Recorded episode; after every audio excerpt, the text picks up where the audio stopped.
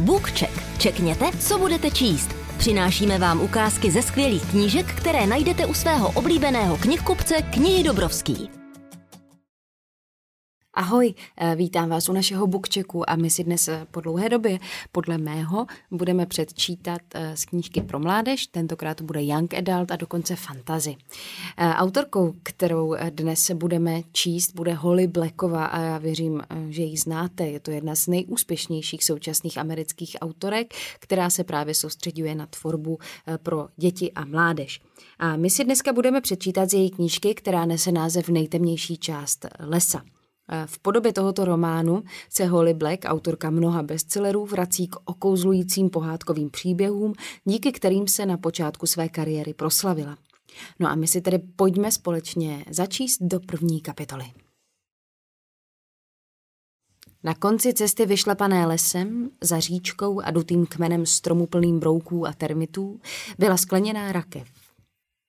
Ležela přímo na zemi a vevnitř odpočíval chlapec, který měl na hlavě rohy a uši měl špičaté jako nože. Vše, co o něm Hazel Evancová věděla, z toho, co jí řekli rodiče a jim zase jejich rodiče, bylo, že tam chlapec ležel od jak živa. Nezáleželo na tom, co kdo udělal, nikdy se neprobudil.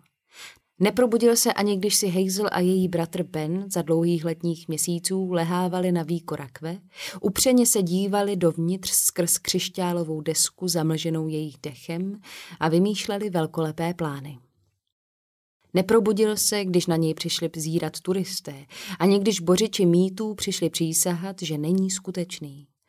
Neprobudil se o podzimních víkendech, když přímo nad ním tancovaly dívky nakrucující se v rytmu řinčivých zvuků, linoucích se z reproduktorů nedalekého iPodu. Nevšiml si, když Leoní Velesejová pozvedla svou lahev piva, jako by vzdávala čest celému strašidelnému lesu. Ani se nepohnul, když Benův nejlepší kamarád Jack Gordon připsal lihovkou na jednu stranu rakve, v případě nouze rozbí sklo, ani když vzal Lloyd Lindblad velké kladivo a doopravdy to zkusil. Nezáleželo na tom, kolik večírků se kolem rohatého chlapce odehrálo a byly jich celé generace. Až se tráva kolem třpitila letitým nánosem zelených a jantarových střepů z lahví a keře zářily stříbrem, zlatem a rzí pomačkaných plechovek, ani na tom, co se na těch večírcích dělo. Chlapce ve skleněné rakvi nedokázalo nic probudit. Když byli malí, Ben a Hazel pro něj vyli věnce z květin a vyprávěli mu o tom, jak by ho mohli vysvobodit. Tehdy měli v plánu zachránit každého, kdo to ve Fairfoldu potřeboval. S přibývajícími léty chodila Hazel k rakvi v podstatě jen v noci, s velkou skupinou ostatních, když ale zhlédla na chlapcovu podivnou krásnou tvář. Na hrudi stále měla svíravý pocit. Nezachránila ho. A nezachránila ani Fairfold. Hej, Hazel, Zavolala Leoní a odtančila kousek na stranu, aby kamarádce udělala místo, kdyby se k ní Hazel chtěla na výku rakve rohatého chlapce přidat. Nahoře byla také Doris Alvarová, stále ve svém oblečku rostleskávačky ze zápasu, který jejich škola ten večer prohrál. Lesklý, kaštanový culík ji švihal vzduchem. Obě dívky měly tváře zčervenalé alkoholem a nadšením. Hazel zamávala Leoní na pozdrav, ale na rakev nevylezla, i když jí to lákalo. Místo toho se začala prodírat davem teenagerů. Fairfoldská střední byla malá škola. Ačkoliv se tu tvořily party. Některé, pravda, měly jen jednoho člena, jako třeba v případě Megan Royasové, která byla jejich jedinou gotičkou. Stejně museli všichni chodit na večírky spolu, pokud chtěli mít kolem sebe dost lidí, aby se vůbec bylo s kým bavit. Ale to, že se chodili bavit všichni společně, ještě neznamenalo, že jsou všichni přátelé. Ještě před měsícem patřila Hazel k jedné partě holek, promenádovali se po škole s výraznými očními linkami a pohupujícími se zářivými náušnicemi, pichlavými jako jejich úsměvy. Složili přísahu s pečetěnou lepkavou lesklou krví vysátou z palců, že budou kamarádky navždy. Začala se od nich vzdalovat poté, co jí Molly Lipskombová požádala, aby políbila a následně opustila jejího ex-přítele, ale když to pak Hazel udělala, Molly se na ní rozlobila. Ukázalo se, že všechny ostatní Hazeliny kamarádky byly vlastně kamarádky Molly. Když byly do celého plánu zapojené, předstírali, že o ničem nevěděli. Dělali, jako by se stalo něco, za co by se Hazel měla omluvit. Chtěli, ať přizná, že to udělala schválně, aby Molly ublížila. Hazel líbala kluky z různých důvodů. Protože byli rostomilí, protože byla trošku opilá, protože se nudila, protože si to nechali líbit, protože to byla zábava, protože vypadali osaměle, protože to na chvíli zahnalo její strach, protože si nebyla jistá, kolik polipků jí ještě zbývá. Ale kluka, který doopravdy patřil k někomu jinému, políbila jenom jednou a znovu už by to za žádných okolností nechtěla. Alespoň pořád měla svého bratra, se kterým mohla trávit čas, i když zrovna teď byl ve městě na rande s nějakým klukem, kterého potkal na internetu. A taky měla Benova nejlepšího přítele Jacka, i když jí znervózňoval. A taky měla Leonii. To byla spousta přátel, vlastně až moc velká, když se vezme v úvahu pravděpodobnost, že Hazel každým dnem zmizí a opustí je. Kvůli takovým myšlenkám nakonec nikoho nepožádala, aby ji na večírku vzala autem, ačkoliv to znamenalo jít celou cestu pešky, nejdřív kolem farem a starých tabákových stodol a pak do lesa. Byla jedna z těch prvních podzimních nocí, kdy je vzduch prosycen kouřem a bohatou sladkou vůní rozvířených spadaných listů a všechno se zdá možné. Měla na sobě nový zelený svetr, své oblíbené hnědé kozačky a v uších laciné zelené smaltované kruhy. Její rozpuštěné zrzavé vlasy se stále leskly letním zlatem a když se podívala do zrcadla, aby si předtím, než vyjde ze dveří, nanesla na rty trochu tónovaného balzámu, pomyslela si, že vlastně vypadá celkem dobře. Playlist měla na starosti Liz. Pouštěla písničky z telefonu do reproduktorů svého starého Fiatu a vybírala tak hlasitou taneční hudbu, až se stromy kolem otřásaly. Martin Silver se snažil zbalit Lords a zároveň i její nejlepší kamarádku Namiu, což mu ale nikdy, nikdy nemohlo výjít. Molly se smála v půlkruhu dalších holek. Steven v košili zastříkané barvou seděl na své dodávce se zapnutými světly a popíjel z placatky na černo pálenou whisky Franklinova táty, až příliš zaneprázdněný nějakým osobním žalem, než aby se staral, jestli ho ten driák nepřipraví o zrak. Jack a jeho bratr, no víceméně jeho bratr, quarterback Carter, seděli na kládě nedaleko skleněné rakve.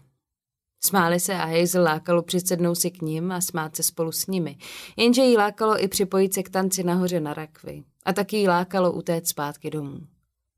Hazel!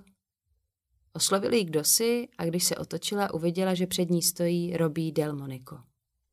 Úsměv jí zamrzl na rtech.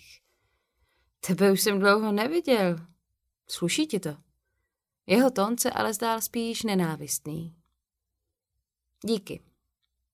Robí určitě věděl, že se mu vyhýbá schválně, kvůli čemuž se cítila hrozně, ale od té doby, co se líbali na jedné párty, ji pořád pronásledoval, jako by mu zlomila srdce, což bylo ještě horší. Nedala mu kopačky, ani nic podobného, nikdy ji ani nepozval na rande.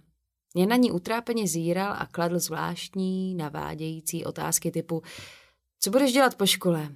A když mu odpověděla, nic moc, jen si tak poflakovat – Nikdy nic jiného nenavrhl. Nikdy ani nenaznačil, že by se chtěl stavit.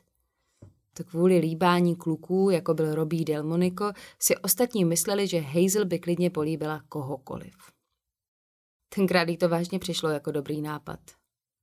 Díky, zopakovala trochu hlasitěji a kývla. Už se začala otáčet k odchodu. Máš nový svetr, že? Řekl a smutně se na ní usmál, jako by věděl, že je milé si toho všimnout a taky, že milí kluci skončí vždycky poslední.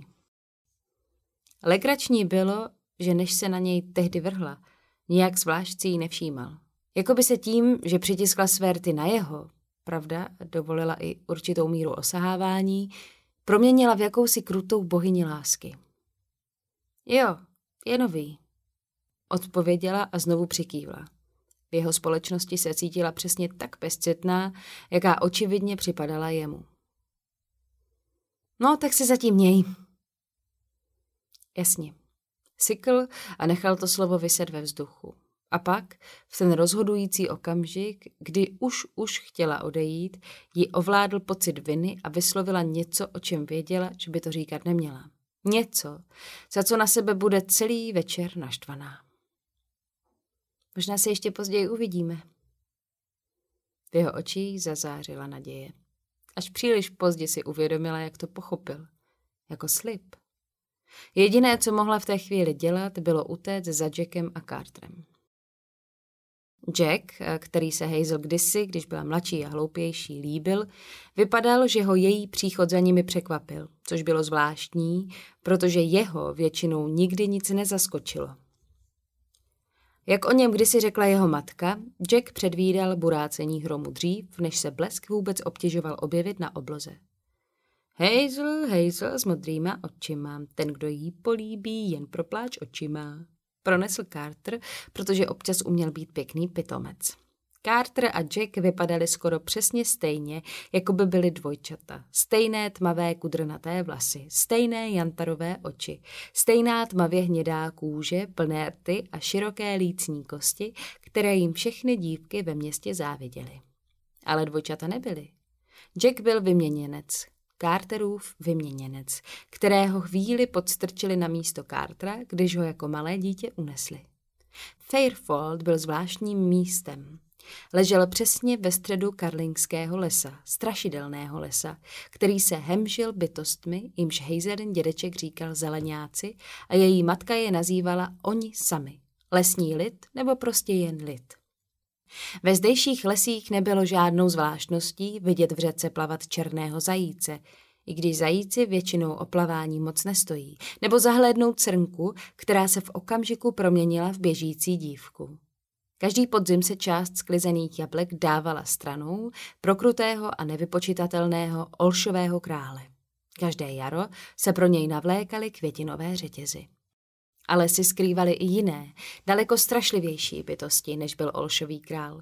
V samotném srdci lesa přebývalo hrozné stvoření, příšera, která k sobě lákala neznalé cestovatele nářkem připomínajícím ženský pláč. Obyvatelé města byli dost znalí na to, aby věděli, že je třeba se jí bát. Její prsty byly z klacků, vlasy z mechu. Živila se smutkem a rozsévala zkázu. Přilákat se dala zpěvavým zaříkadlem, takovým, k jehož odříkávání se dívky navzájem vyzývaly na narozeninových pyžamových večírcích. V kamenném kruhu v lese rostl hloch. U něhož mohli lidé žádat o splnění všech přání, o všechno, po čem jejich srdce toužilo. Stačilo na jednu z jeho větví za úplňku přivázat cár vlastního oblečení a čekat, dokud se neobjeví někdo z lidu. Před rokem tam prý Jenny Eichmanová přišla prosit, aby ji přijali na Princeton a slíbila, že za to výlám zaplatit čímkoliv si budou přát. Na školu se dostala, ale přesně v den, kdy jí přišel zvací dopis, dostala její matka mrtvici a na místě zemřela. Přesně takové věci, od splněných přání přes rohatého chlapce po podivná zjevení, byly důvodem, proč do Fairfoldu neustále přijížděla spousta turistů. I když bylo město tak malé, že školka pro děti stála hned vedle domova pro seniory a nejbližší místo, kde se dala koupit nová pračka nebo bylo možné zajít do obchodního centra, bylo tři města daleko. V jiných městech měli k vidění největší klub koprovázku na světě, obrovské kolo síra nebo židly, která byla dost velká i pro obra. Pyšnili se dech peroucími vodopády, třpitícími se jeskyněmi plnými zubatých krápníků nebo netopíry, kteří hnízdili pod mostem. Ve Fairfoldu měli chlapce ve skleněné rakvi. Měli tam lid. A pro lid byli turisté snadnou kořistí. Možná se jim takový zdáli být i Carterovi rodiče. Jeho otec pocházel od jinut, ale jeho matka měla do turistky daleko. Na to, aby jí došlo, že jí ukradli dítě, stačila jediná noc a hned věděla, co je potřeba udělat. Manžela poslala na celý den pryč a pozvala k ním domů několik sousedek. Spolu se dali do pečení chleba, štípali dříví a naplnili starou kameninovou mísu solí.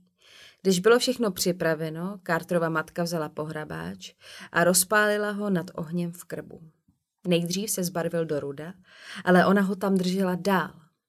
Až když se kofr zžhavil do běla, přitiskla špičku pohrabáče k rameni malého vyměněnce. Podvržené dítě ječelo bolestí tak silně, že jeho křik roztříštil skla v kuchyňských oknech. Kolem se šířil pach, jako když se hodí do ohně čerstvá tráva. Kůže dítěte nabrala jasně rudou barvu. Popálenina po sobě zanechala jizvu. Hazel ji viděla, když se byli minulé léto s Jackem, Benem a Carterem koupat. Roztáhla se, jak tělo rostlo, ale nezmizela. Když popálíte vyměněnce, přivolá to jeho matku. Objevila se na Prahu jen o okamžik později s úzlíčkem v náručí. Vypadala prý hubená a vysoká, s vlasy hnědými jako podzimní listí. Její pokožka měla barvu kůry a její oči se v jednom kuse měnily. Chvíli byly jako tekuté stříbro, pak zlaté jako soví a nakonec otupilé a šedé jako kámen. Nikdo by si ji nemohl splést s člověkem.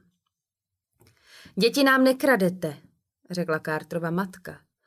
Nebo se to tak alespoň vyprávělo v příběhu, který Hazel už tolikrát slyšela. Nenecháváte nás zmizet, nesesíláte na nás nemoci. Tak to bylo po celé generace a tak to taky zůstane. Víla jako by se před ní zcvrkla. Místo odpovědi jí podala dítě, které přinesla, zabalené v pokrývkách, spící klidně jako ve vlastní kolébce. Vezmi si ho, pronesla. Carterova matka ho k sobě přitiskla a nasála jeho vůni, která připomínala kyselé mléko a která se jí konečně zdála správná. Řekla, že to je to jediné, co lesní lid neumí napodobit. To druhé dítě zkrátka nevonělo jako Carter. Vílí žena natáhla paže ke svému vlastnímu naříkajícímu dítěti, ale sousedka, držíc ho v náručí, ustoupila dozadu. Před ní se postavila Carterova matka. Zpátky ho nedostaneš. Oznámila Víle, vlastní dítě podala své sestře a zvedla přichystané železné piliny, červené bobule a sůl na ochranu před výlinými kouzly. Pokud ti nevadilo se ho vzdát, i kdyby jen na jednu jedinou hodinu, tak si ho nezasloužíš. Nechám si je oba a vychovám je jako vlastní. To bude spravedlivý trest za to, že jste porušili naši dohodu. Na to elfí žena promluvila hlasem, ve kterém se ozývala prudkost větru a deště i šelest listů křehce praskajících pod nohama. Není na vás vynášet nad námi soudy. Nemáte žádnou moc, žádné právo. Vrať mi mé dítě a já tvému domu požehnám. Necháš-li si ho, budeš litovat. K čertu s ním a k čertu i s tebou, vyprskla Cartrova matka, alespoň podle každého, kdo ten příběh kdy vyprávěl. Vypadni! A o té doby, přestože si některé ze sousedek stěžovali, že Carterova matka přivolává potíže, žil Jack s Carterovou rodinou. Stal se jeho bratrem a Benovým nejlepším kamarádem. Všichni si na Jacka zvykli a nikoho už neudivovalo, že jeho uši končí špičkou, že jeho oči občas stříbrně zazáří, ani že umí předpovídat počasí lépe než kterýkoliv meteorolog ve zprávách. Myslíš, že Ben se teď baví líp než my? Zeptal se Hazel Jack a vytrhl jí tak z přemítání o jeho minulosti, jeho jizvě a jeho pohledném obličeji. Pokud Hazel brala líbání kluků na lehkou váhu, Ben to měl přesně naopak. Chtěl být zamilovaný, byl až moc ochotný dát někomu celé své tlukoucí srdce. Od jak živa byl takový, když ho to občas stálo víc, než o čem by jí bylo příjemné přemýšlet. Ale dokonce ani kluk jako on neměl na internetu moc štěstí. Myslím, že Benovo rande bude nuda. Hazel vzala Jackovi z ruky plechovku piva a loklasy. Chutnalo kysele. Většinou to bývá nuda i s těma, co jsou lháři. Hlavně s nima. Nevím, proč se vůbec obtěžuje. Carter pokrčil rameny. Kvůli sexu? Má rád příběhy, řekl Jack a obdařil Hazel s peklaneckým úšklepkem.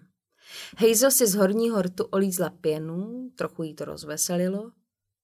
Jo, asi máš pravdu.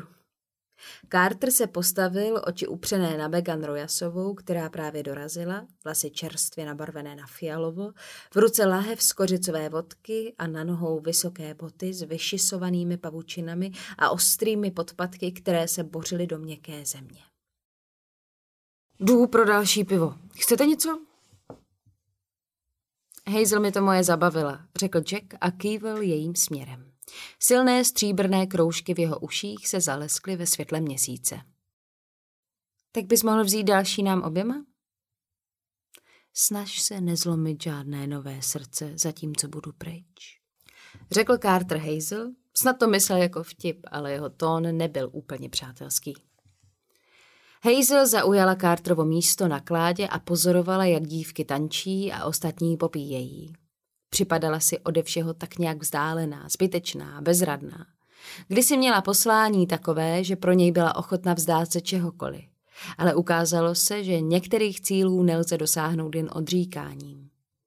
Nic si z toho nedělej, řekl jí Jack hned, jak byl jeho bratr mimo doslech na druhé straně rakve. Neudělala s Robem nic špatně. Každý, kdo nabídne své srdce na stříbrném podnose, dostane, co si zaslouží. Hazel pomyslela na Bena a říkala si, jestli je to pravda. Prostě dělám pořád dokola tu stejnou chybu, odtušila. Přijdu na oslavu a políbím kluka, kterého by mě ve škole políbit nikdy ani nenapadlo. Vlastně jsou to kluci, na kterých ani nic nevidím. Jako kdybych čekala, že mi tady v lese odhalí nějakou svoji tajnou stránku. Ale oni jsou stejně vždycky stejný. Je to jen líbání. Zazubil se na ní, jeden koutek rtů se mu přitom skroutil nahoru a uvnitř ní se něco pohnulo. Jackův a Carterův úsměv si nebyly vůbec podobné. Je to jen zábava, nikomu neubližuješ, není to jako bys kluky bodala jen proto, aby se tu něco dělo. Překvapeně se zasmála. Možná bys to měl takhle říct Carterovi. Neřekla mu, že jí nejde ani tak o to, aby se něco dělo, jako spíš o to, že nechce být jediná, kdo v sobě skrývá tajemství. Jackie kolem ramene ovinul paži, žertovně předstíral, že flirtuje. Bylo to přátelské, bylo to vtipné. Je to můj bratr, takže ti můžu s jistotou říct, že je to idiot. Člověk se ale mezi nudnými obyvateli Fairfoldu nějak zabavit musí. Potřásla hlavou, usmívala se a pak k němu otočila hlavu. Přestal mluvit a ona si najednou uvědomila, jak blízko u sebe jsou jejich obličeje. Tak blízko, že cítila na tváři teplo jeho dechu. Tak blízko, že mohla pozorovat zlaté odlesky na jeho tmavých řasách a jemnou křivku jeho rtů. Rozbušilo se jí srdce. Zamilovanost jejího desetiletého já se pomstychtivě vrátila. Cítila se přesně tak zranitelně a hloupě jako tehdy. Ten pocit nenáviděla. To ona teď lámala srdce, ne naopak. Každý, kdo nabídne své srdce na stříbrném podnose, dostane, co si zaslouží. Byl jen jeden způsob, jak zapomenout na kluka. Jediný způsob, jaký kdy fungoval. Jackův pohled byl trochu zasněný, jeho rty lehce pootevřené. Zdálo se jí správné překonat vzdálenost mezi nimi, zavřít oči a přitisknout své rty na jeho. Hřejivě a něžně jí na kratičký okamžik polibek opětoval. Pak se od ní odtáhl a zamrkal. Hazel, já jsem nemyslel... Ne, Řekla, vyskočila na nohy a tváře jí hořely. Byl to její kamarád, nejlepší kamarád jejího bratra. Záleželo jí na něm. Za žádných okolností by nebylo v pořádku ho políbit, ani kdyby to sám chtěl, což očividně nebyl ten případ. A o to hůř se všechno vypadalo. Samozřejmě, že ne, ne, promiň, promiň, říkala jsem ti, že bych neměla líbat jen tak dekoho a už jsem to zase udělala. Ustoupila od něj. Počkej, Začal a pokusil se jí chytit za paži, ale jí se nechtělo čekat, dokud nenajde ta správná slova, kterými by zmírnil ránu zklamání. Hazel utekla. Když míjela Cartera, sklopil hlavu, aby se nemusela dívat na jeho vyčítavý pohled. Cítila se pitomá a co hůř cítila, že si odmítnutí zasloužila. Dobře jí tak. Dostihla jí karmická spravedlnost, což se ve skutečném životě většinou nestávalo, nebo alespoň ne tak rychle. Zamířila přímo k Franklinovi. Můžu si trochu napít? Ukázal na kovovou placatku v jeho ruce. Podíval se na ní zastřenýma, krví podlitýma očima, ale ku podivu ji láhev podal. Nebude ti to chutnat. A taky, že ne. Kořálka se jí rozpálila v krku, ale i tak spolkla ještě další dva hlty. Doufala, že jí to pomůže zapomenout na všechno, co se stalo od chvíle, co dorazila na večírek. Doufala, že Jack Benovi nikdy neřekne, co provedla. Doufala, že bude předstírat, že se to vůbec nestalo. Zkrátka si přála vrátit všechno zpátky, vypárat vlákna času jako vlnu ze svetru.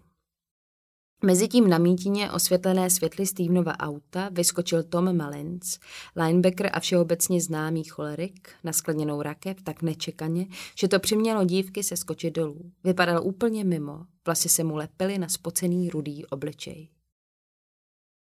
Hej! Zařval a skákal přitom nahoru a dolů, dupal, jako by se snažil sklo rozbít. Hej, budíček, budíček, no tak, ty starodávnej hajzle, prober se! Nech toho, mával na Toma Martin, aby slezl dolů. Zapomněl, co se stalo Lloydovi?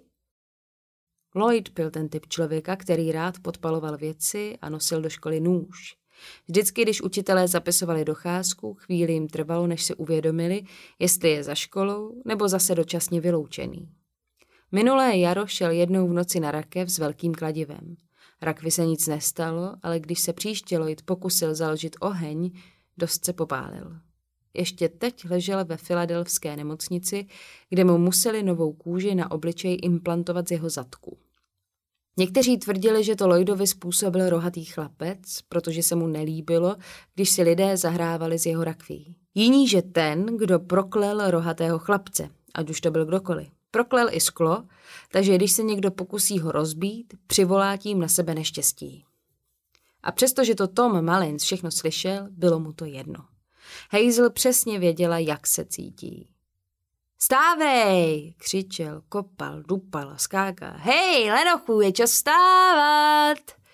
Carter ho chytil za paži. No tak, Tome, pojď, chystáme se nalívat panáky, o to přece nechceš přijít.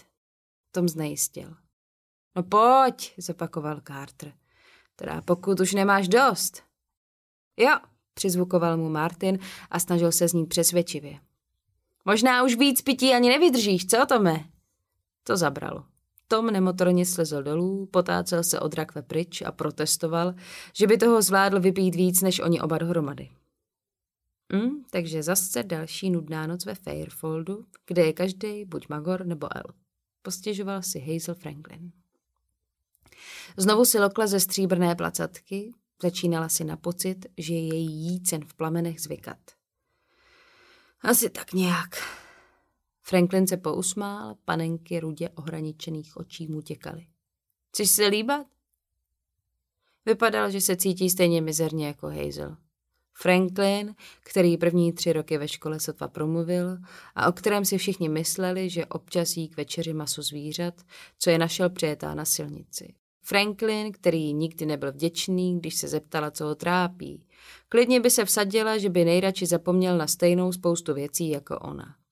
Přišla si trochu omámená a úplně bezstarostná. Proč ne? Když spolu odcházeli od auta do lesa, zadívala se zpátky na ostatní.